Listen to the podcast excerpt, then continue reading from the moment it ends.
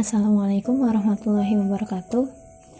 Teman-teman, Alhamdulillah kita sudah masuk di hari ke-10 Ramadan.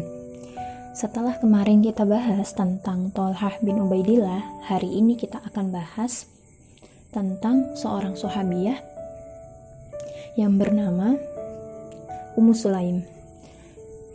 Mungkin teman-teman pernah dengar juga sosok Ummu Sulaim. Nah ini kita bakal apa bahas kisah Ummu Sulaim dan sisi inspiratif dari beliau sehingga bisa kita teladani terutama sebagai muslimah yang melayakkan dirinya untuk menjadi ahlul jannah atau ahli surga.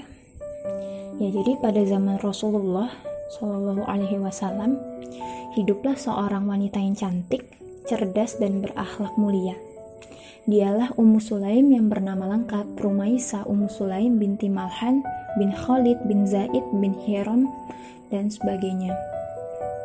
Berkat sifat-sifat yang agung, Ummu Sulaim dilamar Malik ibnu Nador.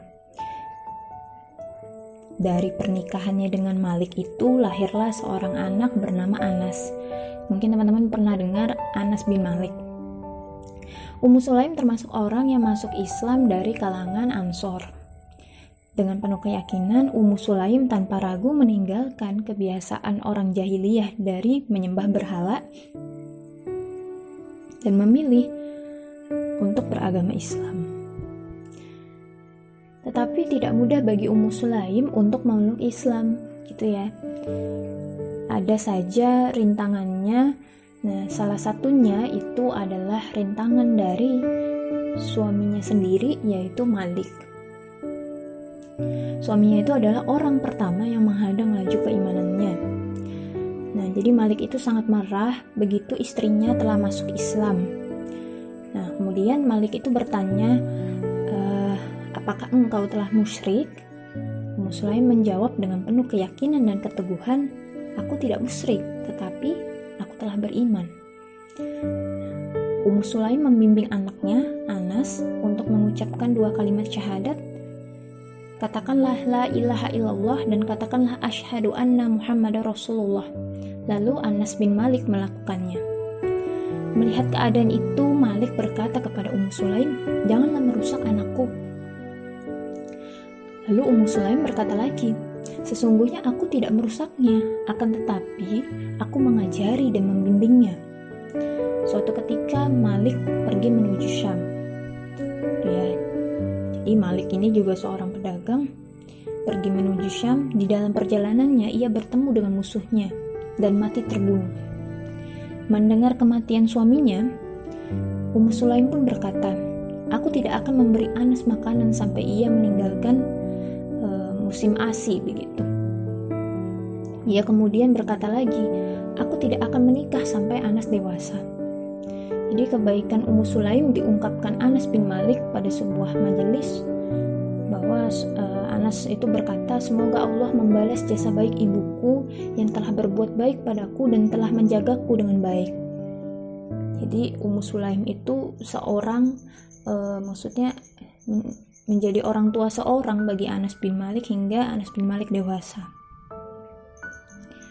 Kemudian Ummu Sulaim akhirnya menyerahkan Anas itu kepada Rasulullah Shallallahu Alaihi Wasallam untuk dibimbing, untuk dibina menjadi uh, apa tuh namanya pengemban dakwah yang tangguh lah. Lalu Rasulullah menyambutnya hingga sejuklah kedua mata Ummu Sulaim ya Rasulullah menerima Anas bin Malik dengan tangan terbuka. Kemudian hari terus berganti, orang-orang pun memperbincangkan Anas bin Malik dan ibunya dengan penuh kekaguman dan penghormatan. Kemuliaan dan kebaikan Ummu Sulaim terdengar di telinga Abu Tolhah, seorang hartawan di zaman itu. Jadi ada seorang uh, apa ya yang kaya di zaman Rasulullah dia itu mendengar uh, bagaimana sosok Anas bin Malik dan Ummu Sulaim. Dengan penuh cinta dan kekaguman sehingga ia berusaha untuk meminang Ummu Sulaim. Abu Talha pun melamar Ummu Sulaim dengan mahar yang mahal sekali. Namun lamaran itu ditolak Ummu Sulaim. Ummu Sulaim pun berkata, "Tidak sepantasnya aku menikah dengan seorang musyrik. Tidakkah engkau mengetahui, wahai Abu Tolha, bahwa sesembahan kalian itu diukir oleh seorang hamba dari keluarga si Fulan? Sesungguhnya, bila kalian menyalakan api padanya, pastilah api itu akan membakarnya." Terasa sempitlah dada Abu Tolha. Ia pun pergi dan hampir tidak percaya dengan apa yang ia lihat dan dengar, karena ternyata Abu Tolha ini ditolak mentah-mentah. Namun cintanya yang tulus membuat Tolhah itu kembali datang dan uh, membawa mahar yang paling istimewa. Dengan harapan Ummu Sulaim bisa luluh dan mau menerima Abu Tolhah.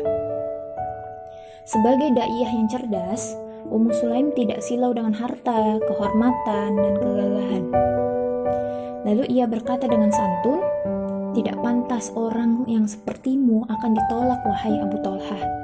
Akan tetapi, Engkau seorang kafir, sedangkan aku seorang muslimah yang tidak pantas bagiku untuk menikah denganmu. Lalu Abu Talha berkata, Itu bukan kebiasaanmu. Ummu Sulaim berkata, Apa kebiasaanku? Ia berkata, emas dan perak. Lalu Ummu Sulaim menjawab, Sesungguhnya aku tidak menginginkan emas dan perak akan tetapi aku hanya inginkan darimu adalah Islam. Abu Talha lalu berkata, siapakah orang yang akan membimbingku untuk hal itu? Musulaim menjawab, yang akan mengenalkan hal itu adalah Rasulullah Shallallahu Alaihi Wasallam. Pergilah Abu Talha menemui Nabi Muhammad Shallallahu Alaihi Wasallam. Ketika itu Rasulullah sedang duduk-duduk bersama para sahabatnya. Saat melihat Abu Tolhah, Nabi pun bersabda, telah datang kepada kalian Abu Tolhah yang nampak dari kedua bola matanya semangat keislaman. Lalu Abu Tolhah datang dan mengabarkan apa yang telah dikatakan oleh Ummu Sulaim terhadapnya. Abu Tolhah pun akhirnya menikahi Ummu Sulaim dengan mahar yang telah dipersyarat, dipersyaratkannya, yakni Islam. Kemudian Anas radhiyallahu anhu berkata, Tidaklah aku mendengar ada seorang wanita yang lebih mulia maharnya daripada Ummu Sulaim yang mana maharnya adalah Islam. Nah, tidak hanya itu teman-teman, jadi uh, Sulaim ini juga menjadi inspiratif ketika sudah membangun biduk rumah tangga dengan Abu Tolha gitu. Ummu Sulaim ketegarannya. Ketegaran luar biasa sebagai seorang istri bukan karena apa ya tidak bahagia hidup bersama Abu Talha ya tetapi ketika Ummu Sulaim itu diuji oleh Allah saat kematian putranya. Ya jadi kisahnya itu eh, apa tuh namanya dari pernikahannya dengan Abu Talha lahirlah seorang anak laki-laki. Itu. Anak itu menjadi anak kesayangan Abu Talha namun di usia yang bahkan belum menginjak remaja, anak tersebut menderita penyakit hingga membuat Abu Tolha sangat berduka. Lalu suatu hari sang anak menghembuskan nafas terakhir. Jadi anaknya itu meninggal, tetapi ketika itu Abu Tolha tengah pergi menemui Rasulullah Shallallahu Alaihi. Ummu Sulaim tahu betul bahwa Abu Tolha itu sangat mencintai anak tersebut. Ia pun khawatir suaminya akan berduka yang teramat sangat. Ummu Sulaim pun berkata pada keluarganya, tidak boleh ada seorang pun yang mengabarkan kepada Abu Talha mengenai kematian putranya. Biarlah aku sendiri yang akan mengabarkannya. Itu kata Ummu Sulaim, uh, apa tuh yang sebenarnya ketika dia mengucapkan hal tersebut, uh, dia tengah bersedih begitu karena anaknya telah tiada. Nah, tanpa menyertakan Abu Tolha, Ummu Sulaim pun e, menguburkan jenazah sang putra kesayangan ya dibantu sanak saudaranya. Hingga ketika Abu Tolha pulang, tidak ada kabar yang ia dengar mengenai kematian putranya. Namun sang sahabat Rasul kemudian menanyakan perihal putranya kepada sang istri. Ummu Sulaim pun menjawab, sejak putra kita sakit, tidak pernah ia setenang hari ini. Aku berharap ia telah mendapat kebahagiaan. Begitu kata Ummu Sulaim berusaha menahan air mata agar tidak keluar. Luar biasa ya. Ketegaran beliau menjadi seorang ibu saat anaknya telah meninggal dunia tetapi harus menutupi sementara kabar bahwa anaknya telah meninggal. Nah, Abu Talha pun tidak merasa curiga. Dia justru merasa tenang karena mengira putranya yang sakit ya, sedang beristirahat nyenyak. Ummu Sulaim pun menjalani aktivitasnya seperti biasa. Dia menyiapkan makan malam, membereskan rumah, melakukan uh, kewajibannya sebagai seorang istri. Kemudian saat hari telah larut, Ummu Sulaim bahkan membersihkan diri, bersolek, kemudian memakai wangian dan melayani Abu Talha dengan baik dan tidak nampak sedikit pun raut duka dari wajah Ummu Sulaim uh, meski hatinya sedang hancur ya saat itu. Nah, kemudian uh, hingga akhir malam barulah Ummu Sulaim mengabarkan peristiwa tersebut ya yang terjadi saat pagi kala itu. Nah, namun dia mengam, apa namun Ummu Sulaim menyampaikan peristiwa tersebut dengan sangat bijak. Dia pun berkata pada Abu Tolha, Wahai Abu Tolha, apa pendapatmu jika ada sesuatu kaum yang meminjam barang kepada kaum lain? Lalu suatu hari kaum si piutang tersebut meminta kembali barang mereka. Apakah kaum yang berhutang diizinkan untuk menahan barang tersebut? Tanya Ummu Sulaim kepada uh, Abu Tolha. Kemudian Abu Tolha menjawab tentu tentu tidak boleh. Nah, mendengarnya barulah Ummu Sulaim menyampaikan kabar kematian putranya. Allah Ta'ala telah meminjamkan anak kepadamu, lalu ia mengambil kembali apa yang dipinjamkannya itu. Oleh karena itu, bersabarlah dan harapkanlah pada hal darinya. Kemudian Ummu Sulaim uh, apa dengan lega begitu mengungkapkan kabar duka dari putranya. Abu Talha pun begitu kaget mendengarnya hingga kemudian ia uh, mengucapkan innalillahi wa inna ilaihi rajiun dan keesokan paginya Abu Talha mengisahkan kejadian tersebut kepada Rasulullah.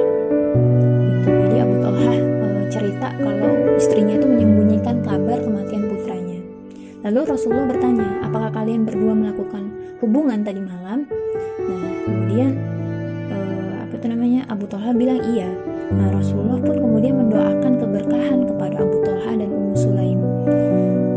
Rasulullah pun berdoa, ya Allah berkahilah keduanya dan dengan izin Allah dan berkah berkat doa Rasulullah Ummu Sulaim mengandung anak hasil dari uh, hubungan uh, di malam itu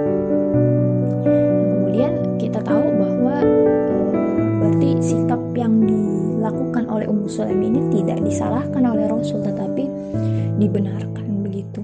Kemudian satu hal bahwa selepas meninggalnya putranya itu Ummu Sulaim itu melahirkan sekitar 9 anak dan 9 anaknya itu adalah uh, semuanya adalah para penghafal Quran, para dai dan memang orang-orang yang mewakafkan dirinya di jalan dakwah gitu.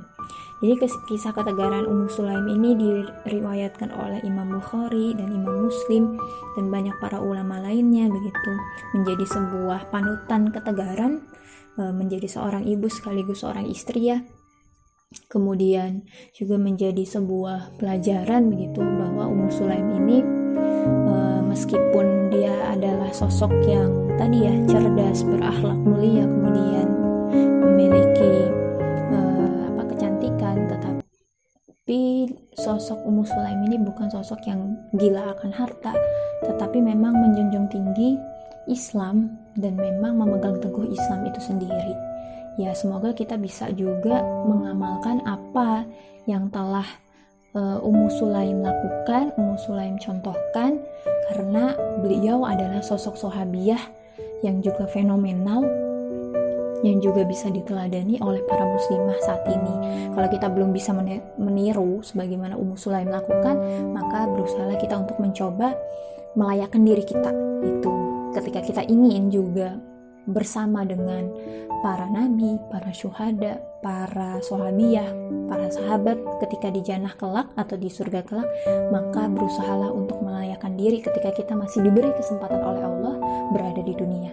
Ya insya Allah itu dari saya, kurang lebihnya mohon maaf.